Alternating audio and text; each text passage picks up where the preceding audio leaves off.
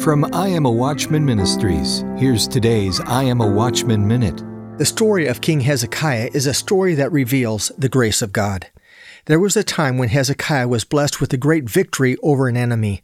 But when the people praised Hezekiah for the victory, he did not direct them to give glory to God, and God was not pleased. So God sent a prophet to tell the king that because of this sin, his reign and his life were over. Hezekiah was told to put his affairs in order, for tomorrow he was going to die. What would you do? He was guilty. God had declared judgment.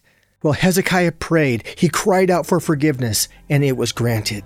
God forgave the king and restored the king. And from this story, we learn that it is never too late to ask for forgiveness and turn to God, and that God's grace is always greater than our sin.